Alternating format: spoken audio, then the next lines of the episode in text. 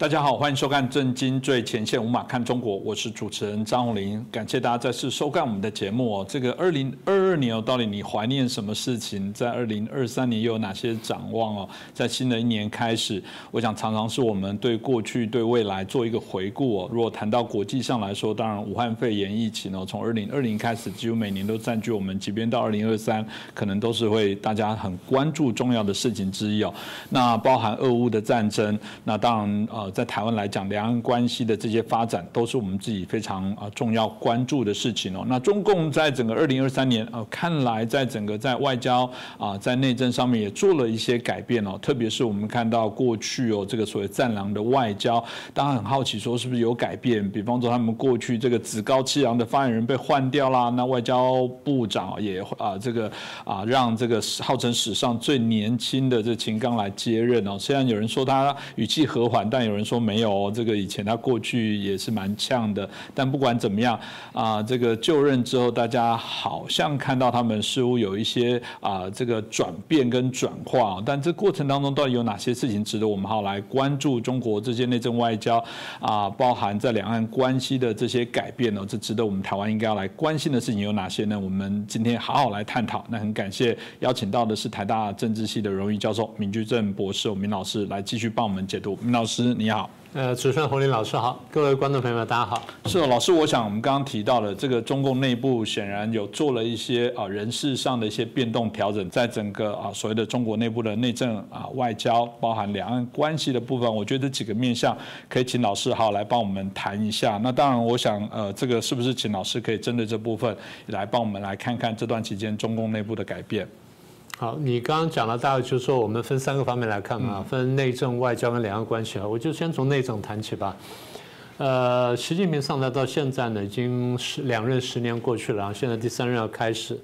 大概这十年来呢，有一些就光说内政部分有几个重大变化。呃，当然变化很多，我就挑几个重要的事情来讲。第一个呢，我想大家印象最深刻就是他上台之后的反贪腐，就打老虎打到现在。看起来就是力度好像没有减轻，其实你仔细看是有减轻的，因为你如果从统计数据来看啊，它每以前呢每年它大概会达到多少？譬如说这个第一次他在二零一二年、一三年开始，二零一二年上台嘛，然后一三年开始打，打到一七年的时候，他就跟大家报告，我们这五年的这个反贪腐下来，呃，办了一百五十四万件，一百五十四万件案子，然后这个。呃，涉案官员一百五十万多多人，然后多少人送交司法等等，你比较数据就晓得他这几年是有减少。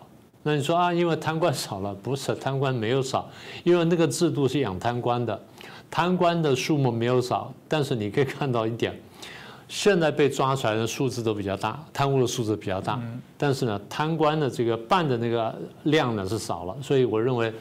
反贪腐名义上还在继续，还在叫打老虎，跟苍蝇一起打，但是呢，力度是减轻了。为什么呢？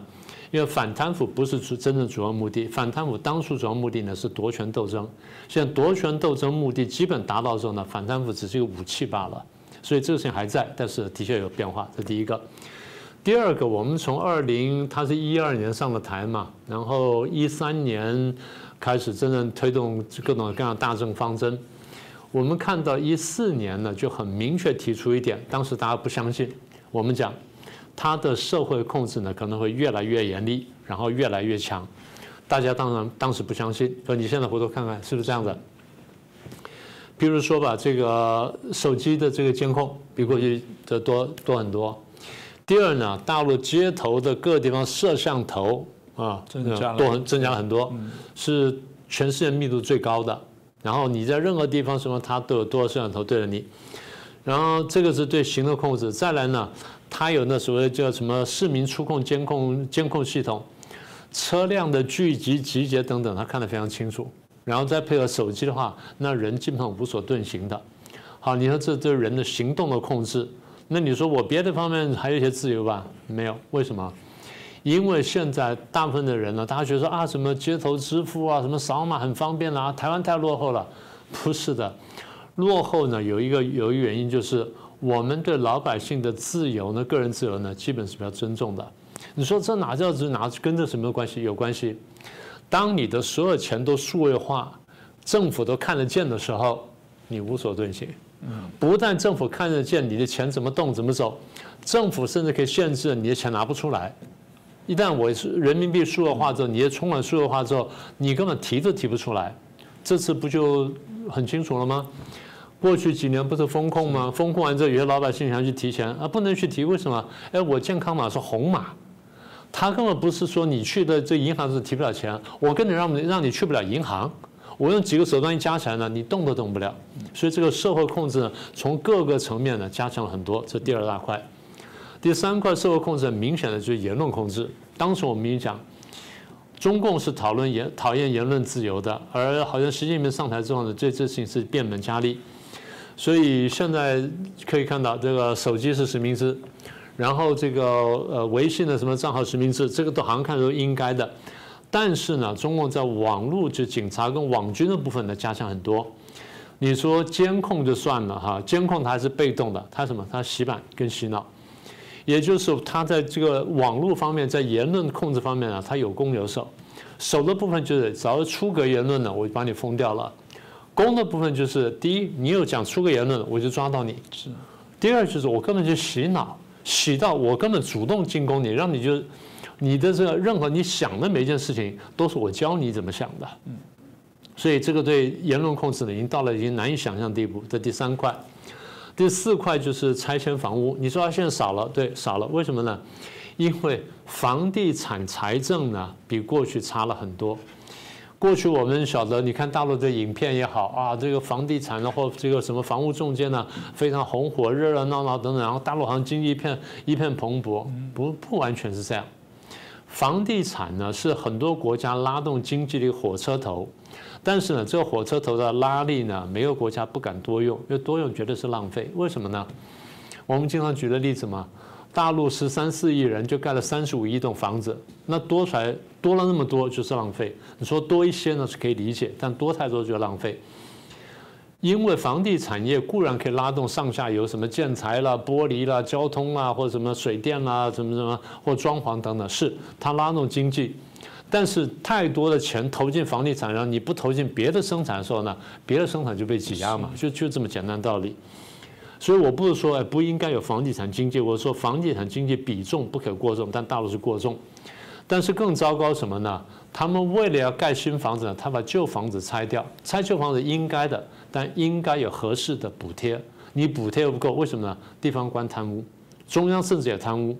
所以地产经济就搞了说，其实贫富的这差距拉大，然后呢，变得就是比较没有钱的人呢，他连房子都完全负担不起，但有钱他可以不断不断不断炒房。那么拆迁房屋它背后反反折射出来的就是房地产经济的不健全发展。好，这第四块。第五块呢，就是一直没有解决的司法问题，因为共产党呢，这到现在为止还在党报上面辩论，到底是党大还是法大。哪一个国家，哪一个民主国家执政党可以说我比法要大的？嗯，对不对？每个我们台湾的这个这政党呢，也都必须遵守法律。你不遵守法律，那好，反对党会监督你，然后这报纸会监督你，或新闻会监督你。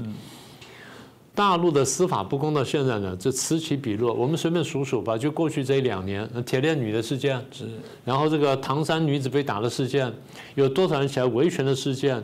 哦，法轮功或其他宗教团体起来这维权的事件。此起彼落，比比这个比比皆是。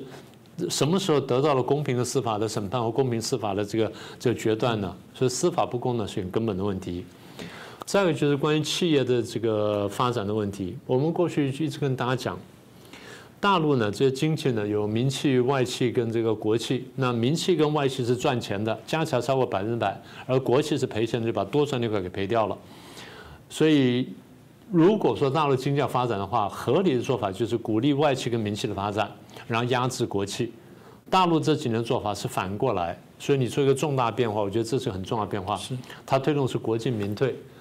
那么简单的经济学都告诉我们，你推国进民退推到一定程度呢，你经济一定下滑，这不用说的了。嗯。那再来跟这相关就打击富人。那大陆一直是有一个仇富的传统，共产党嘛，所以一直有个仇富的传统。它是从这仇恨资本主义跟仇恨资本家衍生出来的，所以打击富人的大陆上呢，就是即便你用非法的手段打击，大家都觉得说这是天公地义的事情。比如说打影歌星啦，打民营企业啦，打大企业。我不是说这些人贪污漏税不应该打，我讲的是你应该有一个横平的法律，一开头就把法律定得很清楚，这地方就是界限。然后这法律呢，这个呃制定法律的过程是公平的，是公开的，是公正的。这个你很有体会，因为你监督立法院嘛，你很有体会。所以，第一，法律的产出过程必须是公平的；第二，执法的过程必须是公平的。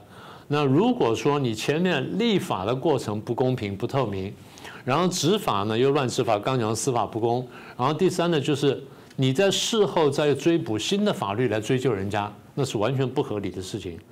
你要定新的法律可以，通常民主国家是有落日条款。也就是我的新法律出来了，我对过去不不犯法的事情，我现在判为犯法了，但不马上执行，我给你一年、两年甚至三年到五年时间，你慢慢改过来，这叫落日条款。给了落日条款之后，大家去做有所依循，这才是真正的民主进步的国家。但中共不是，中共是前面我放任你，到时候说打我第二天就拿下去打，所以打影歌星啊，大家啊这一一片叫好；打民营企业一片叫好；打企业一片叫好。大家感觉就是啊，打土豪分田地，但这个恰就是标准的仇富心理。它的结果就是最简单，就是呃有钱人逃出去了，带了钱逃出去了，结果什么呢？经济一定萎缩。好，这第七块，第八块就是我们过去讲的严厉的清零政策。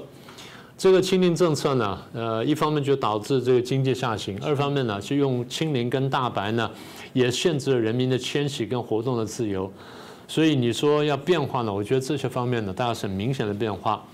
但我想谈的就是说，这些变化根源来自哪里？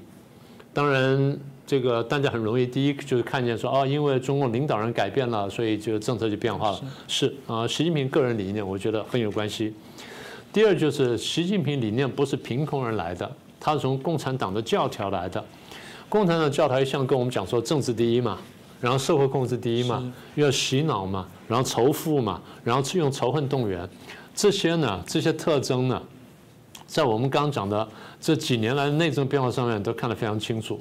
而要落实这些变化呢，最后就靠他的一党专政的政治体制。所以我们常常跟大家讲，如果这个思维不改变，如果这体制不改变，这些问题呢，恐怕很难很难得到根本的改变。是，等于他呃，我这大概就是大家以前的大灾问呢，就是说，如果现在不是习近平，世界上或台湾两岸的关系会不会变得更好？其实不会变得更好，只是他们的做法不同，但本质不会。接着内政谈完谈外交，外交的部分，我们看到中共当然从这个过去“一带一路”哦，然后包含这个藏狼的外交啊。美中贸易战这个延续有许多造成他们的一些影响。那到底现在外交，尤其我们刚刚特别谈到，又换了史上最年轻的外交部长，真的就会因此有哪些改变吗？其实一开始我们说，这到底只是暂时性的在试探风向，还是根本性的改变？老师您怎么看呢？嗯，我记得我不是不知道是不是在这边讲过一句话，就是我说中共的这些外交官呢，其实很大程度是演员。那为什么这样子呢？上面希望你怎么演，你就给我怎么演。所以你刚刚不是说秦刚现在讲一讲很温和的话吗？嗯。大家记不记得秦刚刚刚到美国的时候做过几件事情？第一，严厉批评美国啊，什么帝国主义啦、霸道啦，然后啊这个这战争的这个几十这两百年打多少场战争等等。然后有一次人家讲说说你美国闭嘴了。啊，一个外交官到别的国家这样讲话，那是非常不礼貌的事情。那除非真的对方做了很大的冒犯的事件，不然一般不会这样说。但老师讲，我就讲说，呃，他是要离境前说勤劳、热情、友善的美国人呢。对，这跟他刚刚我讲的话是完全不吻合。但是同一个人讲，同一张嘴巴讲出来的，所以我告诉各位，他就是演员。那么之所以是演员，是因为这个体系要要求这种人。所以我对换人呢，就像你刚刚讲的。你说换人会不会很大差别？我我不认为问题在这里。我们现在数数有什么事情吧？哈，第一就是我们经常数的对美贸易战，大家现在都觉得说，啊，美国发动贸易战，但是从美国角度理解，是因为呢，你阴谋的改变了很多的游戏规则，你跟我的贸易呢，第一是不公平的贸易。然后你用偷窃的方式呢跟我贸易，用偷窃我的技术方式，然后来，然后这个复制我的东西，最后再廉价卖给我，然后打垮我的这个我的产业。所以这是不公平竞争。美国看见不公平竞争，希望扭转它，所以发动贸易战，这是第一块。然后从发动贸易战呢，中共的反击呢，美国看见中共狼子野心之后，才慢慢从贸易战再认识到，原来中共是敌视我这个国家的。这讲起来很可笑哈。中共敌视美国，敌视资本主义，对我们来说根本不是新闻。但对很多美国人来讲，说哦，那就是另外一个国家嘛，我们跟他好好相处就行了。我一直问他们，我说你若跟中共可以好好相处啊，那你当年为什么会打纳粹呢？你为什么不可以跟纳粹好好相处呢？你说啊，没有沟通，你去沟通看看。你跟纳粹沟通看，你觉得他就不打你了吗？嗯，那你先跟中国沟通看看。你沟通的结果就是每一次沟通都被他骗，每一次沟通都被他骗，除非你把底线画得非常清楚。所以美国呢，从贸易战呢慢慢认识到，就是啊，原来双方的战略关系是危险的，因为他想消灭我。所以中共跟美国打贸易战呢，这是美国的认识。然后中共跟美国打贸易战呢，一方面是面子问题，因为如果说我现在真正打下去的话，我就我就输掉，我可能要垮台，所以我必须假装认真打，这是面子问题。为了顾面子呢，我就反击。你一反击呢，就引发了美国更大的愤怒，然后双方就恶性螺旋上升。然后再往下走，就是美国发现，哎，我跟你签的贸易协定呢，你从来不遵守。二零零一年、零二年，你参加世贸组织，你答应的十一条事情，你没有一件事情做到。现在到了二零一七年、二零一八年，你跟我川普在谈谈这个贸易协定的时候，打贸易战的时候，你把这十一条拿来当做前提跟我再来谈。嗯，你会觉得说是可忍孰不可忍，没有国家会这样谈贸易战的了。好，这是第一个问题。第二个问题是香港，我们过去讲过。对中共来说，要是不收回香港呢，他他没有面子。哎，大家都觉得一国两制很好，台湾现在人讲说一国两制，从中共来看，一国两制是丢脸的事情。为什么？如果我社会主义好的话，就一国一制了嘛。一国两制就告诉大家说我社会主义不好嘛，所以让你搞资本主义嘛，马照马照跑，舞照跳，股票照炒嘛，那就证明我不好。所以现在为了证明我好，我把香港收回来，这叫面子工程。嗯。但收回香港的结果就是，大家觉得啊，你连这个事情都能做，那你还有什么事情做不出来？你答应的五十年不变，现在不到一半你就变了，所以你是不守法、不不守信用的。那中共的说法当时啊，我因为这个，你们要用香港当做什么颠覆基地、颠覆政权？谁要颠覆你啊？香港含港督人，我据我认识人当中不超过一百个。嗯。哪有人去去搞什么港督或搞什么颠覆共颠覆共产政权？大家想就是好好的香港过去过好日子。现在你破坏了，好，这是第二件事情。第三件事情也是我们数过很多次的武汉肺炎。你从开始隐瞒疫情，到最后散播全球，然后最后呢才趁意抄底、以阴谋霸。现在呢，美国才开始研究说，我是不是追究你的责任？对不对？新的这个上来这个呃众议院的议长啊麦卡锡在谈的问题。第四是新疆人权问题。新疆人权问题，一方面是人权的问题，二方面就是对少数民族怎么看。是很多国家都会压迫少数民族啊，你说缅甸压迫罗兴亚啊，说这个当时英国压迫爱尔呃北爱尔兰什么等等，是都有这问题。但是进步到一定程度的时候，最后我们就进行公公投嘛，就是我们过去讲过的，就公投。呃，我不是说新疆问题可以要公投，但是新疆你如果说给汉人一样的待遇的话。不会酿出这么大的事情来。你一定要把少数民族或打把一个不同的宗教跟文化当做敌对势力来打压的话，呃，这个东西不是我在乱讲的。当初苏联共产党在对他内部少数民族打压手法一模一样的啊，甚至可能有的地方还残忍一些。他是这个大流放啊，大屠杀。中共现在不流放了，就跟你搞什么呢？搞什么集中营啊，什么是再教育营？最后呢，就是人权问题爆发。人权问题爆发，引爆了第五个问题，就是跟欧洲谈了七年的投资贸易协定垮掉了。这同样是面子工程。人家欧洲拿这件事情批评你啊，制裁了你几个人，你这个时候呢，轻轻讲两句话，然后改一个口气讲话，人家说不定就放过去，因为对方也希望要这个投资贸易协定了。结果你去反制人家，那对方讲。我只是做个样子，结果你现在真的下痛痛下杀杀手，然后对我来痛痛下杀手反击，那我也没办法客气，因为我发现，第一你这人说不听，第二你这人不太守法，第三呢，你完全罔顾国际上的普世价值，你要这样打我，那我只好反击，所以这下就垮掉了。那再来就是“一带一路”的债务外交问题啊，对很多国家，什么斯里兰卡啦，然后在欧洲、非洲呃非洲一些国家呢，现在搞得焦头烂额，大家看见了。再一个就南海岛礁问题，我们数过很多次的。再一个就是那个南太平洋这个岛呃岛国的问题。那么最近这一两年呢，当然就俄乌战争了，就从去年的俄乌战争。中共固然没有明显的帮助俄罗斯，但是你在外交啦，在战略上面常常是或明或暗的在呼应他，大家觉得说你立场不够明确，不够鲜明，所以大家对你是有怀疑的。再一个就是军事演习，中共或觉得冤枉啊，你们这么多国家来军事演习，那你没有看见你的建军的速度太快太强，你的战狼姿态呢？补足了你的军事方面的扩张，所以大家觉得你要破坏国际秩序，所以大家进行军事演习。所以军事演习就是一方演习，另外一方演习，最后呢就恶性螺旋上升。那最后当然就是围台的这个军事演习，是去年八月份的事情。中共的感觉就是你们就是对我有敌意嘛，你这个亡亡我亡共之心不死嘛，亡华亡共之心不死嘛。所以他这样想的话，他就加上建军备战，那他看在别人眼里面觉得啊，你又建军备战了，所以这就恶性螺旋上升。过去我们不是讲吗？我说欧美看到问题看法跟台湾人不太一样。欧美看这个就是你中共在这个问题上，在这些问题上面呢，你勾结俄罗斯，你们东西呼应来挑战国际秩序，来挑战普世价值观。所以对欧美国家来说，我在欧洲呢，我必须压制俄罗斯；在亚洲，我必须压制中共。否则，你们如果得逞的话，第三次世界大战难以避免。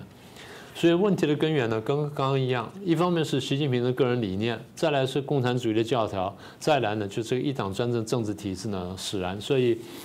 我觉得其实数来数去呢，大家这三个因素其实还是蛮关键的。是哦，当然就谈到两岸关系的部分呢，从去年佩洛西来台湾，中共做呃这个所谓的封锁台的这些军演哦，甚至一度还后来还有这个飞弹穿越台方的上啊台湾的上空哦，这个引起许多国际相关的一些关注哦。大家当然关心说两岸的这些关系的发展到底会怎么去走，未来会如何发展？老师你怎么预期呢？嗯，我当然不是特别乐观了哈。你看这几年变化，第一就是大陆客来台湾少了嘛，第一是团客团客几乎没有了嘛，然后第二就是散客也少了很多很多嘛，所以来台湾旅游少了很多。当然，一方面是两岸关系的这个结果，二方面是什么呢？他们的外汇不够了，不太敢放太多人出来啊，这第一点。第二点，你可以看到大概这十年下来呢，中共对台湾态度呢更加蛮横。你说啊，这因为完全是民进民进党，不见得，不见得，因为就像你刚刚讲了，如果说换了现在国民党执政的话，不见得好到哪里去，除非你愿意举白旗投降，那另当别论啊。这第二个，第三呢，就是态度蛮横，具体还表现在什么呢？表表现在这个，呃，大陆对台湾的贸易杯葛呢多了很多，当然呢数字不是特别大，但是受到了这个冲击很多呢，是影响很大的，譬如说。呃，水果啊，当然最有名，比如凤梨啦，啊，释迦啊，什么等等。再来就海鲜了，比如白带鱼啦，什么小馆啦，什么等等。那点心方面，什么凤梨酥啦、新东阳啦，什么等等之类的呢，都影响很大。当然，你说这些数字对在两岸的贸易方面来说呢，还不是特别大众，因为两岸的贸易比较大了。第一，在那个半导体，在晶片；第二，在这些呃机械的或者民生类在半产品上面或半成品上面。所以数字不是占的比重特别高，但是呢，这个对于大家那种感觉呢是很不好的啊。这第三块，第四块看到就是两岸关系比较紧张，就是中共军机或军舰呢骚扰台湾的次数多很多。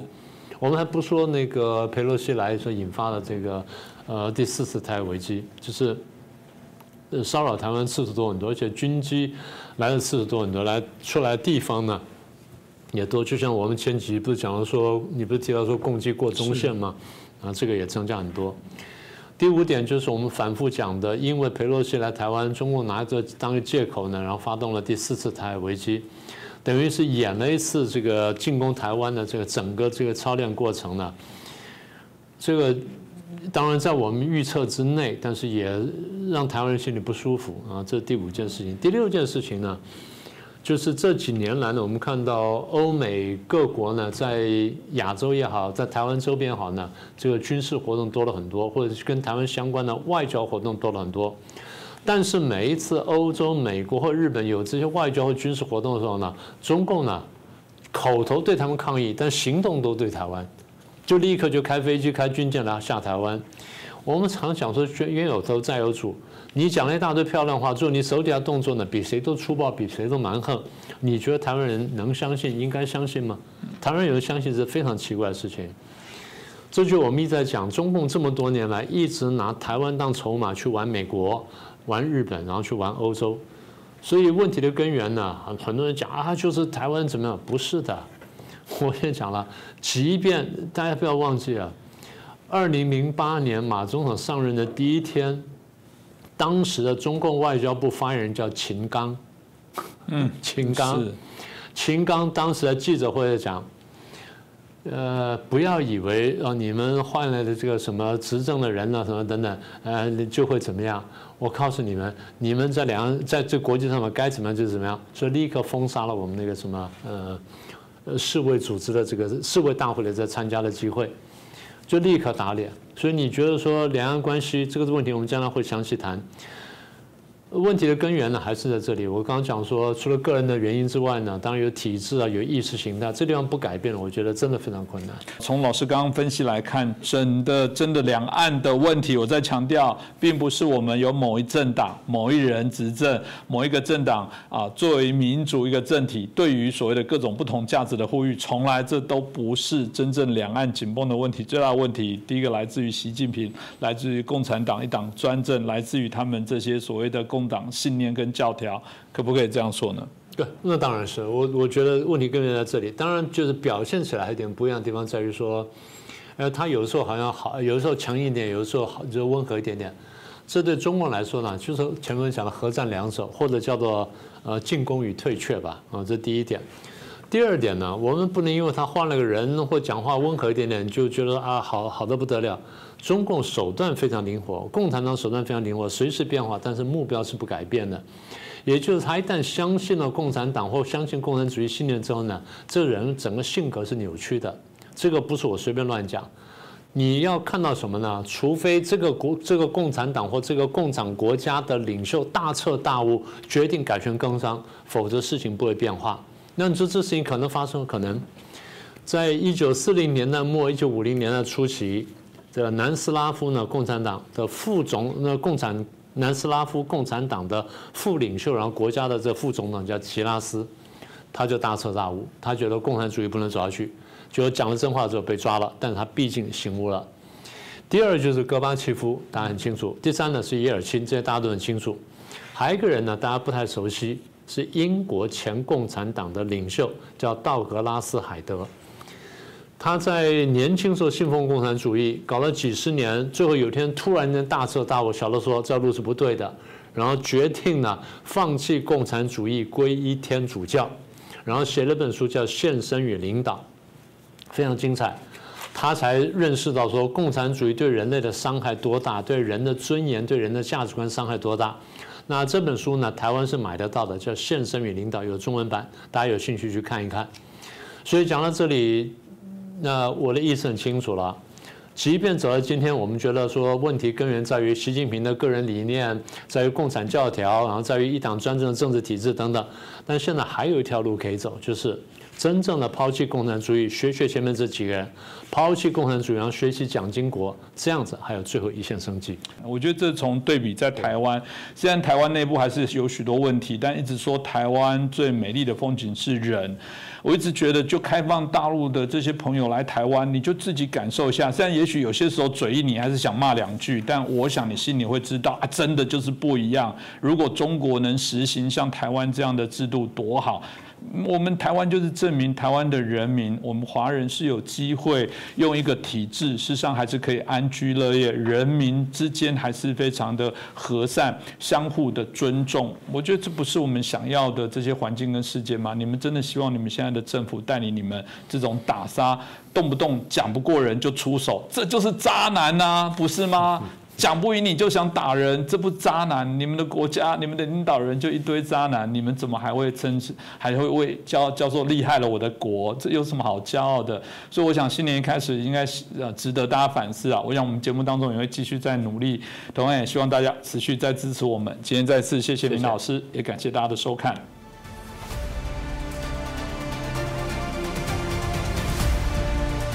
各位震惊最前线的好朋友们，我是主持人张红林，欢迎订阅我们的频道，也记得打开小铃铛，掌握最新节目通知，让精彩评论不错过。更欢迎留言转传影片。震惊最前线，无马看中国，我是陈小鹏。今天我们很荣幸再次邀请到了范畴老师来参加我们的节目。那范畴老师最近出了一本书。后中共的中国这本书的题目呢，跨度本身就很大。呃，我们上一次节目没有足够的时间把这个问题真的展开，给我们的观众朋友们更多了解。那么今天我们有这次机会，呃，再一次请范畴老师参加我们节目。范畴老师您好，哎，您好，小龙老师好，震惊最前线的全球观众们好，我是范畴。呃，这本书哈，这个起的它的时间点是现在。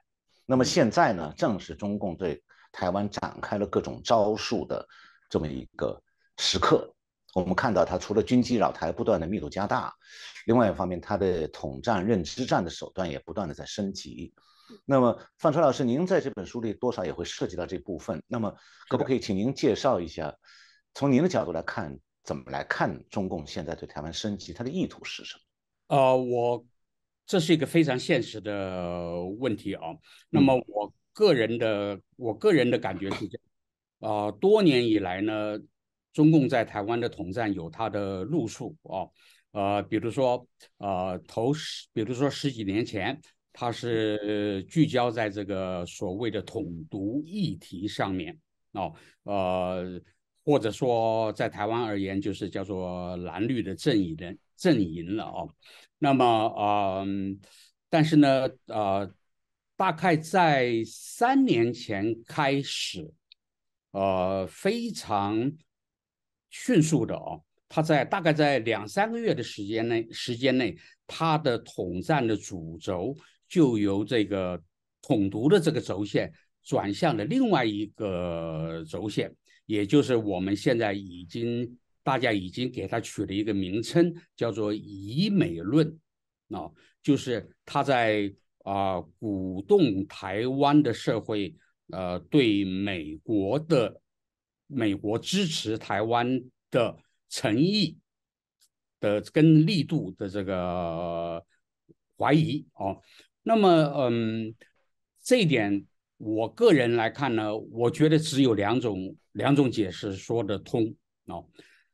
第一种解释呢，就是说，呃，他把统战的力气跟经费花在这个台湾内部的以美论上面，正好佐证了北京现在是对呃美国是恐慌的，也就是他对这个他自自身的这个处境是恐慌的，所以呢，他在台湾呢，他在买时间，怎么讲呢？就是。他如果能够成功的把台湾的社会舆论，啊，清洗啊，洗脑成为一半相信美国，一半不相信美国，那么这么样的呢？我们从我们都知道，从这个即使即使从这个牛顿力学的这个角度来讲，你这个两边的力力量啊，一边一半，那么意思就是台湾社会就进进入到一种呃没有动力、无所作为。啊的状况，比如说呃军费的军费的这个开支的这个批准啦，哦呃武器的购买啦，呃民防的加强啦，人心的这个呃怎么讲人心的这个呃新房啦，这种种方面都进入了一种这个呃各打五十板的这个状态，那么台湾就失去了这个社会进步呃以及这个。抵抗这个中共侵略的这个动力啊，那么，但是这一点正好是我觉得反映了这个北京对这个他自身处境的这个恐慌，他就是说他担心台湾在短期内啊出现了他所不愿意看到的这个跨过那条他心目中的红线哦，所以呢，他宁可看到台湾进入一个。呃，五五波啊，就是两呃两边力量均衡的这个状态，也就是说，他是利用台湾内部啊，在为自己买时间，因为我们都知道，台湾现在是美共争霸的这个核心焦点，哦，那么这是一个解释，那另外一个解释呢，呃，就啊就很麻烦了。另外一种解释就是说，习近平他已经下定了啊要对台动手的这个心心这个心意了哦，甚至于他的脑海中已经有了时间表了，所以他必须这个时候在台湾用这么强的这个力道来这个塑造这个以美论。那么这个以美论呢，呃。是大概是三年前，三年前我就写了第一篇文章，哦，我大概是台湾第一个把它形成文字的呃的人。那么，但是呢，在二十大之后，这个以美论呢，很明显的就看得出来，几乎是举全身之力啊，就是举整个这个统战之力在做这件事情。哦，那么，嗯，这里。可能有人呃不太了解这个为什么让台湾进入一个休止状态，或者一种思想跟行动力这个休眠的状态，对中共是这么的重要啊！这里我可以花一点时间稍微介绍一下，也就是我们一定要认清楚。美共冲突的本质，呃，很抱歉，我这里就不用美中冲突冲突这个字眼了，因为在我的脑海里，中共不等于中国啊，美国是一个政府啊，是民选出来的，中共是一个政权，而且是一个黑帮性质的政权，所以我从来不用美中。这个词这个字眼，我多半都是用美共这个字眼啊。那么这里从现实政治上来看呢，我们大家这个不可讳言，就是说，你说美国是不是当今地球上的霸权？Yes，啊，就是说它有没有霸权的这种怎么讲？如如果你给予霸权某些负面的意义的话啊，那我想也不能否认哦，就是美国就是今天当今世界上二战之后。的地球上的霸权，那么美国的和国家的核心利益呢，是绝对不允许地球上出现一股足以推倒美国霸权力的力量，不管它是什么力量，不管它是另外一个国家，还是一个政权，还是恐怖主义，还是某个某股力量，对不对？哦，那么这个是美国的这个核心的策略。那么中共政权的核心利益呢？很多人把它解释为中共在挑战美国的世界霸权，我觉得这个是，如果是中共嘴巴里，中共的御用学人嘴巴里讲出这种话，我觉得他是在为自己脸上贴金；如果是第三者讲出这个话，我觉得他是不了解中共政权的这个本质哦，中共政权的核心利益绝对。力量，他现在的力量绝对还达不到他来挑战美国的世界霸权。中共今天的核心利益是绝对不允许地球上出现出现一个不认可中共一党专政的力量。哦，也就是说，他的最核心的利益就是首先就是首要就是要保住他的一党专政。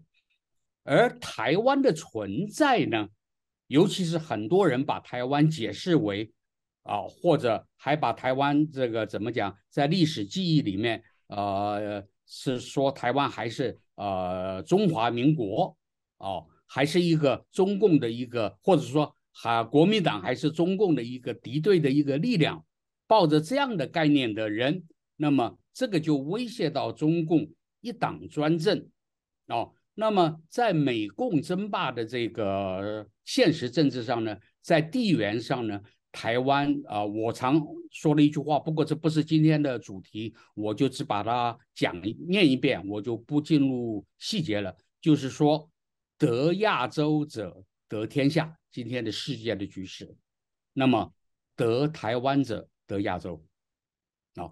为什么？因为台湾，你看它在第一岛链的中间啊，东北边有日本，有韩国，那么同时呢，也是遏制这个俄国啊进入亚洲的一个一个位置上。那么台湾的东南边啊，不是西南边啊，是南海、印度洋、马六甲海峡啊。也就是说，也就是说，今天谁卡住了台湾，谁就卡住了亚洲。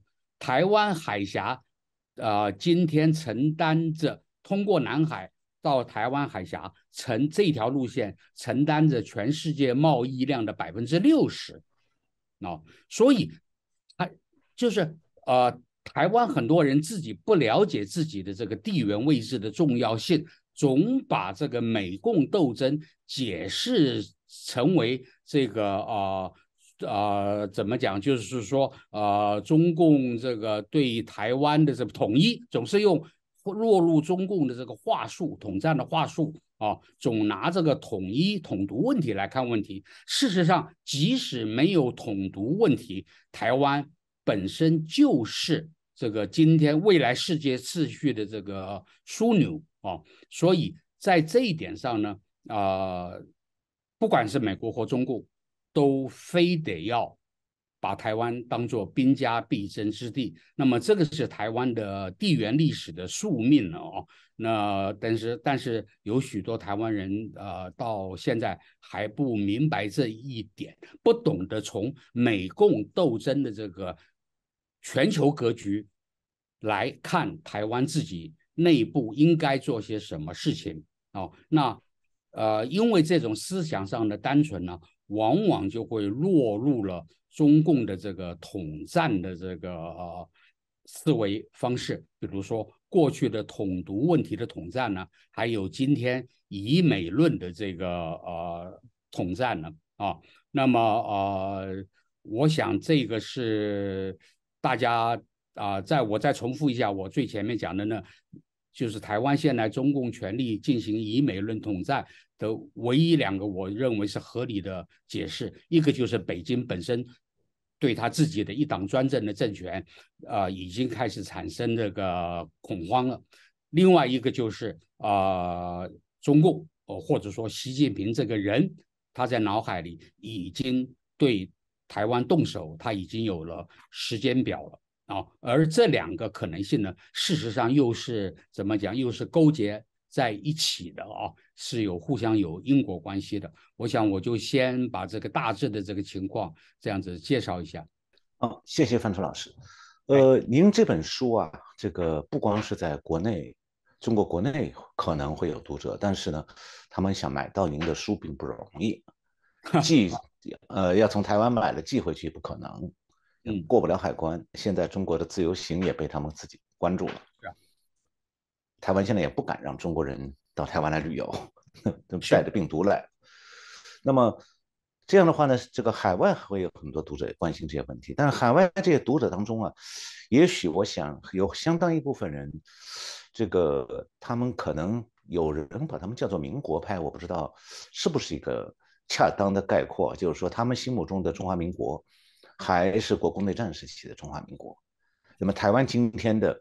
这个对抗中共的威胁，他们把它理解成国共对抗的一个延续，甚至希望说能够反过来，中华民国能够战胜中华人民共和国。那您认为说这样一种想法和您这个书讲的后中共，呃，是不是其中的一种线索？就是说，由于中共在对抗和中和台湾对抗当中，台湾得到了其他各国家的支持，最后是中共在这过程当中。退下来瓦快那个瓦解下来，然后出现了后中共的中国。嗯，那么您就觉得海外的华人当中，他们是不是这个？如果从这个角度看问题，您觉得有没有什么哪些点您想这个说明一下您的看法？好的，呃，关于关于这本书，啊。其实我觉得这个是因为我三年前就啊有一次做了一场演讲哦，呃，叫做《后中共的中国》。那么这就是这本书的起源。那么这个俄乌战争开始后，那这个就变成一个不能不谈的议题了哦。那其实我在写这本书的时候，我脑子里的读者是三方面的读者哦，一方面是啊台湾本身的读者，二方面是海外的这个广大的这个华人的这个读者，但是我觉得最重要的其实还是中国内部的平民。哦，就是他关心自己的未来嘛，哦，这个读者，但是很可惜的，我想他们是看不到这本书。那么我只能这样讲：如果如果他们呃被他们就是他们如果风闻到这本书的话，呃，不管是在中国国内还是在海外，那么现在电子书，那么台湾已经有三个三家电子书出版社在网上面可以购买电子版。哦，那所以您到网上去这个搜寻后中共的收中国啊，就可以找到这个电子书的这个购买的地方啊。那么好，那现在我们回到您呃这个有关您刚才提的这个有关海外华人呃对于后中共的中国之后的这个怎么讲，就是说台湾的这个角色的这个问题啊啊。这个是一个非常敏感的议题哦。那么，呃，当然，呃，海外现在有呃民国派啊，呃，民国派。那我我不得不这里做一点澄清，就是说，呃，海外华人脑子里很多人哦，不敢说全部，他脑子里的民国派，他那个民国的印象其实是呃北洋政府的民国哦，也就是说，在北洋政府，哎。就说袁世凯的时代，北洋政府时代，呃，在某些方面是相当开明的，比后来国民党的国民政府是开明多了，哦，所以呢，这个啊，民国派，我想至少要区分为这个，他脑子里想的是北洋政府，呃，五四运动那个时候的这个民国。还是后来稍微后来一点，比如到了一九三几年、一九四四十年代的这个南京政府、国民党的这个国民政府，我想这个至少要区分开来的。第二第第二点要区分的呢，就是即使是南京政府的国民党政府的时代，跟今天在台湾的国民党，哎呦，那个已经是两个物种了，啊。在南京政府的的时候的国民政府呢，当然是心怀大中华啊。我们知道今天啊，中共或者说习近平啊这个人所倡导的中国梦啊，这个中华民族的伟大复兴，我们都知道这个中华民族这个概念是十八世纪末日本人。哦，它所形成的，到了大概到了一九，我记得是一九零七年，这个梁启超先生首先写下的这四个字叫做“啊中华民族”啊。那之后呢，再由这个国民政府的这个戴季陶先生啊，在这个呃，或者说在这个孙中山的这个。呃，孙中山的自己的想法也前后呃颠倒过好几次了，但但是 anyway，这个最后他就选择了所谓的五族共和嘛。那么呃，戴季陶是完成这个呃中华民族这个概念的这个集大成者。那么然后蒋介石就把这个概念带回带到台湾啊，然后大家大大力的宣传。为什么大力的宣传啊？因为他要反攻大陆嘛。哦，所以在台湾也就深深的在教育体系里面就深深的种下了这个中华民族的这个痕迹啊。那么呃，习近平现在呢，呃，他为了保住这个共产党呃一党专政，同时要这个比如说对新疆、对西藏，还有对台湾的一的这个他的这个呃政治政治这个用心，所以呢，他就。大力的提倡这个中华民族这个这个概念，但是我们在台湾，就是台湾现在内部，哦，经过了这几几十年的发展，尤其在一九九六年之后，有了一人一票之后呢，啊，在台湾，呃，坦白讲，只有大概现在我想大概五十岁以上的人，因为教育的缘故，脑子里对这个早年老国民党在台湾的教育所种下的这个中华民族的这个情怀或者这个概念啊，啊还相当的根深蒂固之外，那五十岁以下的人，呃，尤其是八零后，那脑子里其实根本就没有这样的概念了。那这其实呢，反过来想呢，这也是呃我们前面所谈的中共对台统战它的这个主轴路线改变的原因之一，因为他发现用统一这个概念或者用呃中国这个概念、中华民族这个概念对台湾统战的效力越来越低了啊。那么在这种现实，在美国的这个呃呃美共关系之下，他就改为这个以美论的这个。呃，统战了啊，呃，那么我我只能这样讲，呃，因为后中共的中国这本书，如同我们呃，就是呃，小龙兄，如同我们上一集所谈的，这是一本定义的书，这不是一本预言的书，是吧？那呃，在我的那个这本书的定义之下，这个后中共的中国如果发生的话啊，那么呃，台湾。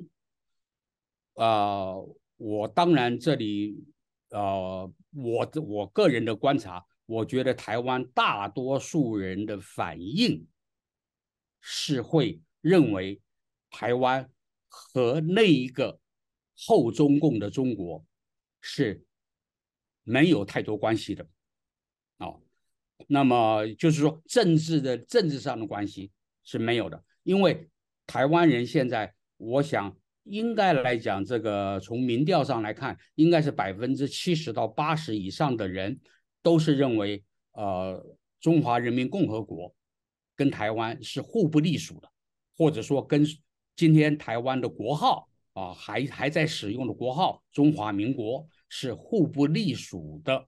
那那么在这个情况下呢，那就更不用谈一个后中共的中国了啊。所以这一点呢。呃，我是觉得海外的华人，就是我指的是，就是说不是由台湾出去的，而是由啊中华人民共和国出去的哦。那么，嗯，应不应该在一个后中国的中国呢？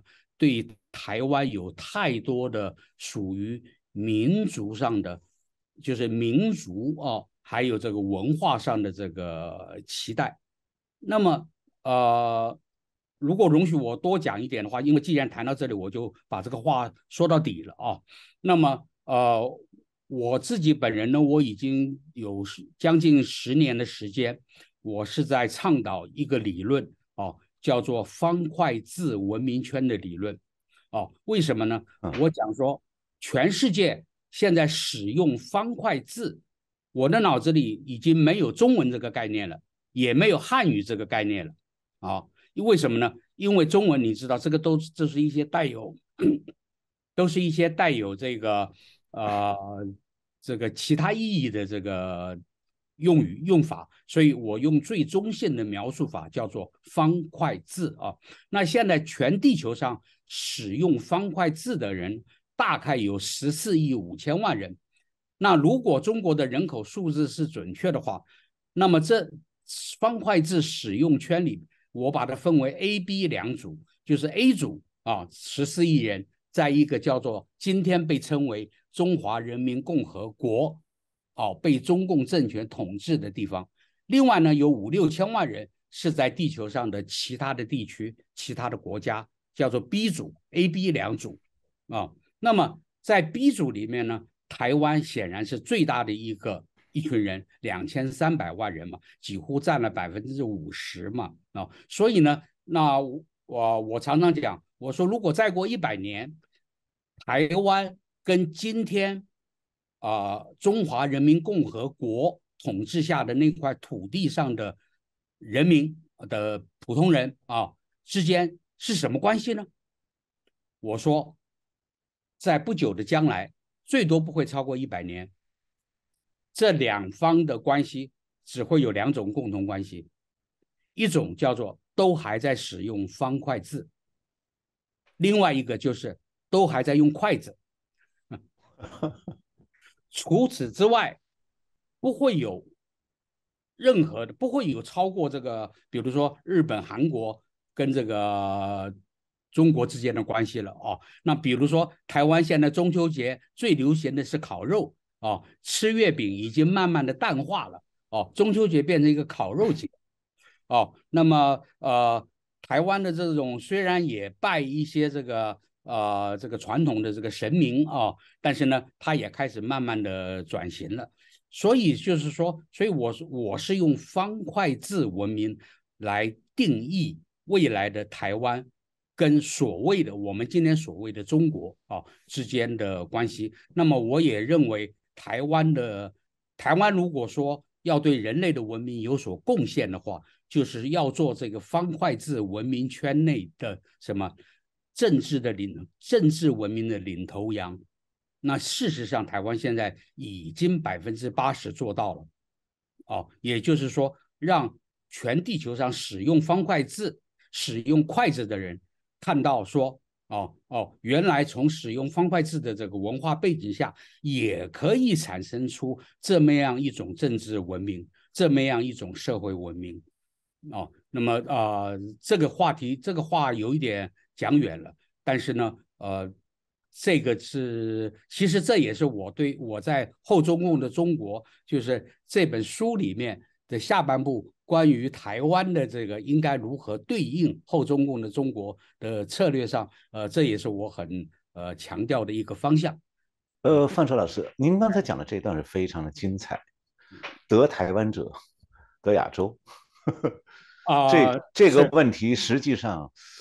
把中共真正的意图，我的看法是点透了，嗯，那不是统一问题，所以统一不是统所谓的占领台湾，不是中共的最后一战，对，而是第一战，因为他要进一步扩张。是。那么。我想，这个还想请您谈一个问题啊，就是此时此刻台湾面临的是中共在威胁台湾的安全。嗯。那也就在旅，在逐渐的想要部署他那个所谓的对外的这个进一步扩张的这个意图。是。那么这是目前台湾面临的危险，台湾民众最关心的也是这个，像军机扰台这个问题。嗯。那么会不会它再升级，以至于说和您前面讲的一台论有关？就最近台湾说我在海滩上埋点地雷，军方说埋点地雷，到时候共军坦克两用坦水陆两用坦克登陆的时候。能够阻止他上登岸，结果台湾也有人有政治势力来反对这个，啊，把这个事情夸大，夸大到说要埋到总统府去。我不知道这台湾的立法委员是安的什么心哈。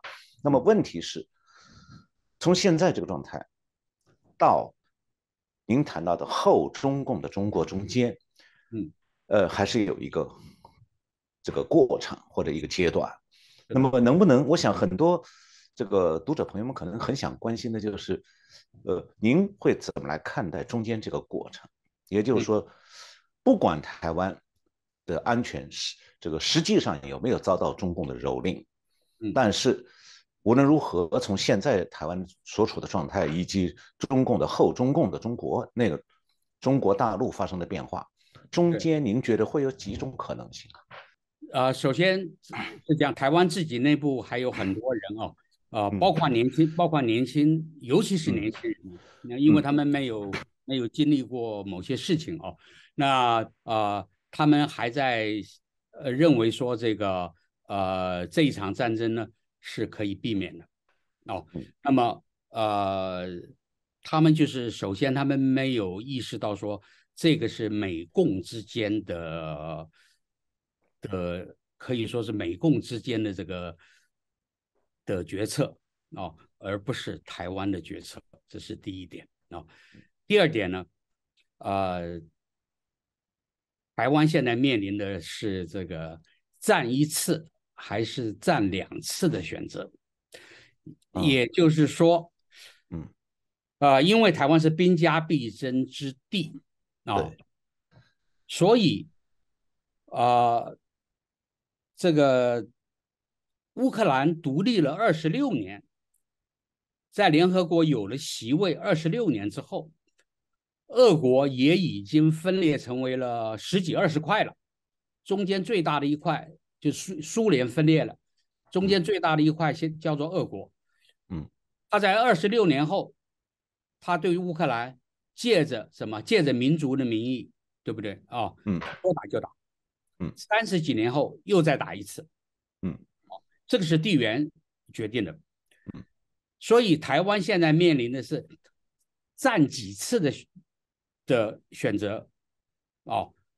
而不是战不战的选择。呃，您这个讲法很新奇啊，好像没有听到人谈过的。哦，没有人谈过，但是这个是这个就是大家被这个怎么讲？被这个呃怎么讲？呃，被被中共的这个，我只能讲说，这个也是一个认知认知作战，呃的误区了啊。那么二战的二战的时候，就是说，你看呃菲律宾，比如说菲律宾是一个很重要的地方。啊，菲律宾被占两次，啊，第一次就是珍珠港事变后的第二天，呃，日军偷袭这个菲律宾，那麦克阿瑟是要是要守，可是艾森豪不准他守，叫他走，啊，结果菲律宾人就被日本人打了一次，打了一次，四年后呢，哦，麦克阿瑟又带着美军，啊，打回来，又打了一次，所以菲律宾是被占两次，啊，那么这个这个这个在人类历史上是太多了，因为。这个很不幸的，你就是这个兵家必争之地，所以台湾人是说占一次啊，来换取台湾未来若干年、数十年甚至于上百年的安全，还是说啊不用心的去作战，然后呢在短期内备战两次、三次？那么如果呃台湾被中共占领了？我告诉台湾人，台湾的年轻人说：“那么你还是得战，只是你这一次不是为的，不是为台湾而战，不是为你的父母而战，你这次是为中共而战。你会被派到菲律宾、派到越南、派到关岛去作战。哦，所以这个对台湾人来讲，这是一个很冷酷的一个呃现实啊。所以呃，我觉得这个是必须加以怎么讲，必须。”这个纳入严肃的考虑的啊，那么然后您刚才提的呃第二方面的问题呢，台湾现在还有如您刚才所讲的呃，台湾现在还有很多人很糊涂哈，比如说很多呃一般人计计程车司机啦，或者说家庭里家庭主妇啦哦，他们往往会讲的一句话就是就是说哦，中共来不过是换一面旗子罢了，嗯。哦这是幻想哦，就是这个幻想是最可怕的哦。那么他们不知道，如果中共来了啊，换的不只是旗子，还要换一身军服。哦，你得要你你得要换军服，一样一样得打仗啊。那么如果是刚才您呃，就是比如最近这个 CSIS 美国智库所做的那个二十四场这个兵推啊。呃，所做的就是说，呃，三方都这个很惨烈啊。那么，但是最终，呃，中共是失败的啊。那么，在这个问题上，我想，呃，根据我这本书的后中共的中国的定义，嗯，我想我的推论应该是说，只要中共对台发啊启动。渡海型的战争，啊，他如果封锁台湾，那是那是一回事；但是他如果要渡海，想要登陆的话，啊，我的看法是，啊，这就是中共就马上就很快的时间内就要垮台，哦，也就是说，他的一党专政的合理性、合法性就完全没有了。如果在呃，这个很坦白的说哈，如果在十五年前，就是奥运会之后，那个时候国际上对于这个中共还有这个怎么样，中国经济也正在所谓的起飞的时候啊，那个时候如果他发动这个动作，啊，也许对他还还还好一点，他还不至于垮台。但是在今天这个地方财政都是就是我这本书里所所讲的，地方财政已经出现出现全面亏空，中央财政补不上，然后再经过了这个香港的这个国安法事件，使得国际对他失去了信心，再加上呢疫情期间的这个暴力封城，还有这个呃猝然解封之后的这个非人道的这各种处置，在这种情况下，他如果对台发动渡海战争，我的看法是，他大概撑不了六个月到十二个月，啊，那么这个这个状况呢，就是到了在我这本书里，就是到了这个怎么讲，就是中国被大改、大幅改动的这个情况呢，也就是说，这个就不只是什么呃政，不只是这个政体的改变，而是国体的改变了，哦。哦，那么到了到了国体都改变的时候，那么呃，小龙兄，我们这里就拉回我这本书里面所描述的一些情况，好不好？嗯，好，好的。就是说，我在这本书里面呢，我就说，如果中国发生国体的改变，就是哦，那么呃，大家知道过去。有很多人认为说中国会分裂为几块嘛，对不对？比如说日本学者啦，还有台湾的李登辉总统啦，说是七块论嘛。那么一九二零年的毛泽东青年毛泽东写过的最有名的一篇文章就是《湖南独立宣言》嘛。那么在他在他那篇文章里，中国是分分裂为二十七块的。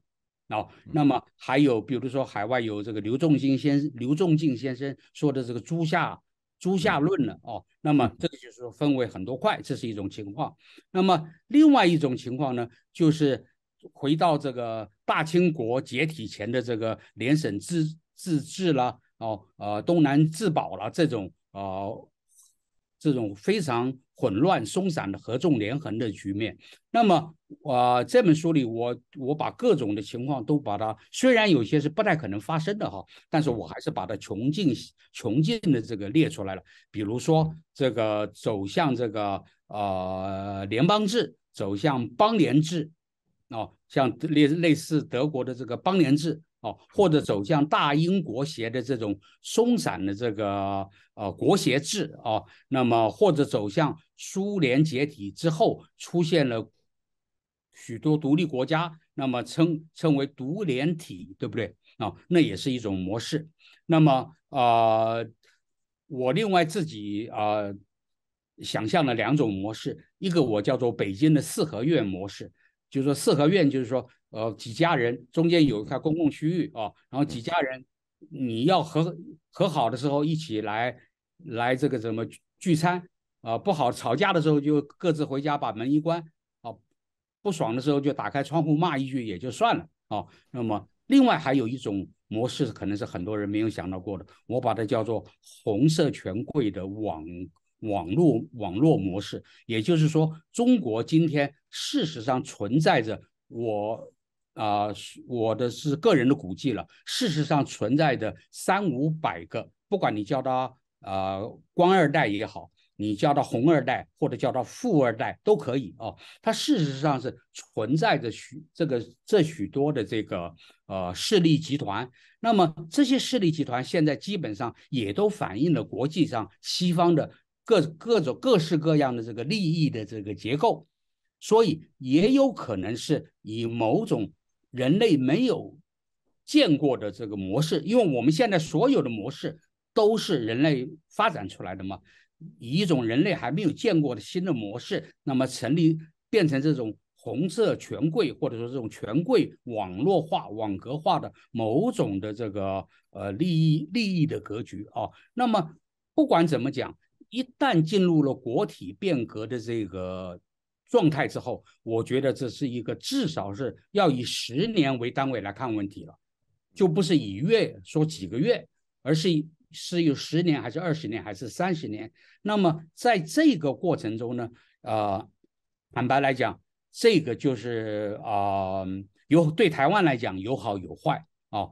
坏的一面就是说，这个国体改变所带来天崩地裂所带来的这个。呃泥石流、土石流，或以各种形式政治的、经济的、呃人口移动的模式，呃影响到威胁到台湾。好的一面来讲，就是说，呃台湾就少了一个这个庞然巨物啊，呃想要来统治台湾的这么样一个这么样一个单位啊。那么对于中国内部现在的平民来讲，所以我是很希望他们看到我这本书的，因为我这本书虽然一本书不能够讲的太详细，可是我把这个整体的框架我把它给呃罗列出来了哦。比如说中国内部，那很自然的就是这个现在我们所说的条条块块了，是不是？就是说块块就是各个行政区域嘛，是不是啊？条。啊，条条，比如说现在的党组织啊，现在的国国有企业，比如说像中国电力总公司、中中石化集团，这不得了的，这个是是富可敌国，或者说，对吧？它是有国家的实力的集团呢。哦，那么在条条块块的基础上，就说这个分裂线是从这里发生的。哦，那么另外一种看问题的方式，就就是从历史上过去发生在这一块大地上面。过去一两千年所发生的事情，比如说我们从水系来看问题，长江、黄河、淮河，是不是？那么比如说现在呃，台湾还叫做雅雅雅鲁藏布江啊，就是这个呃西藏恒河的这不是那个印度恒河的上游，那印度人在这里要他一定要有发言权权呢。如果你中国国土改变、国体改变的话。因为这一条河流对印度的寿命的的生命，对不对？那还有湄公河上游的这个这个金沙江呢？啊，那么这个东南东南半岛国家也会对中国的国体，它会施展某种影响力，对他的国家利益有有利的嘛，对不对？那华尔街也会希望中国出现某种状况，对不对？那这些呢，就是说中，这是所以中国的平民百姓。现在一定要及早的来注意这个问题，思考这个问题。有一点知识力量，有一点社会地位的人，大家都要想到，就是当发生了那种事、那种状况的时候，你以及你所在的社区、你的群体，哦，或者跟你讲一样的方言的人，你们要采取什么样的动作，才最符合你本身的利益？啊，不要去凭空幻想一个说，哎呀，那啊中后中国的中国还是一个十二亿人、十四亿人的一个呃一个国体，然后呢，啊呃民主化了，一人一票的，啊，我觉得从人类的历史的发展经验看来，这个结果是极不可能发生的，哦，是极不可能发生的。如果在大清朝的末期没有发生，那么今天要发生。大概是比那个时候要困难十倍以上，所以这个是大家都要呃思考的问题。那么我这本书呢，我只能讲，我就是我觉得，因为我在中国住过二十年哦，所以我我又是台湾人啊，那么我也在国际上跑过，所以我觉得我有这个责任来破这个题，就是说，假如在一九九一年苏共解体之前。比如在一九八一年，是吧？全世界或者说啊，俄国人、斯拉夫人就开始讨论这个问题的话，那么可以避免好多好多后来的灾难。哦，所以我想，我是希望能够起这个作用，这个破题的作用。呃，谢谢范畴先生。那么最后啊，我还想请您介绍一下，您刚才谈到了希望大陆的人能够看到您的书，也希望海外的朋友们能够。看到您书以后呢，想办法把传用各种方式，把电子版也好，是这个印刷版也好，传给国内的中国国内的朋友。那么，能告诉能告诉我们的观这个观众朋友，特别是海外的观众朋友，就是如果他们不能够很方便在台北的诚品书店买您的书的话，嗯，怎么买书？呃，这个现在已经有台湾有台湾有三大这个嗯电子书的平台了哦。那大家知道，一个叫就是成品是一个呃博客来，还有一个叫读墨的哦。另外金石堂也也是，大家只要上网搜搜索这个后中共的中国范畴这本书，都会跳出来。所以在那个上面就可以很方便的用信用卡啊，用什么购买哦。那么当然我说这我说这个话有一点对有一点对不起出版社跟通路了啊。也就是说，你买到电子书之后，如果你在这个呃中国境内你有亲友，你要传给他的话，啊呃，这个是一个违规行为啊，但是是一个大家都乐见的行为啊，希望能够希望能够广为流传。如果中国境内今天如果能够有两三千万人啊看到这本书的内容的话，我相信。这个会引起极大的怎么讲争议，或者说是这个触动啊！我并不是，并不是说希望大家同意我这本书里的分析跟跟看法，你完全不同意没有问题，哦，绝对没有问题。但是后中共的中国这个这个议题必须破题，今天再不破题就晚了，对，对台湾也晚了，对中国人民也晚了。对海外关心中国前途、未来前途的海外华人也晚了，甚至于对美国这个国家、对日本这个国家也都晚了。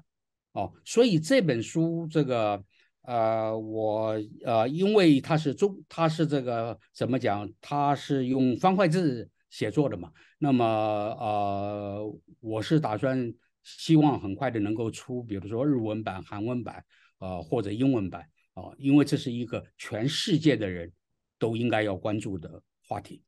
范畴老师今天给我们做了这个很完整的介绍，实际上给我们留下了一个巨大的一个空间，就是全世界其实都要来关注这个此时此刻在威胁着东亚和平稳定的这个中国中共。那么同时呢？他也留下了巨大问题，就是正在威胁东亚和平稳定的中共，表面上看起来的政权似乎很张牙舞爪，但是它同时也存在着存在着重重的危机。那么接下来这危机之后，范畴老师的书给我们提供了一个认知的框架，所以我们讲认知战啊，现在应该对中共也要有一个新的认知战。我想范畴老师这本书既然提了这样一个作用，就是。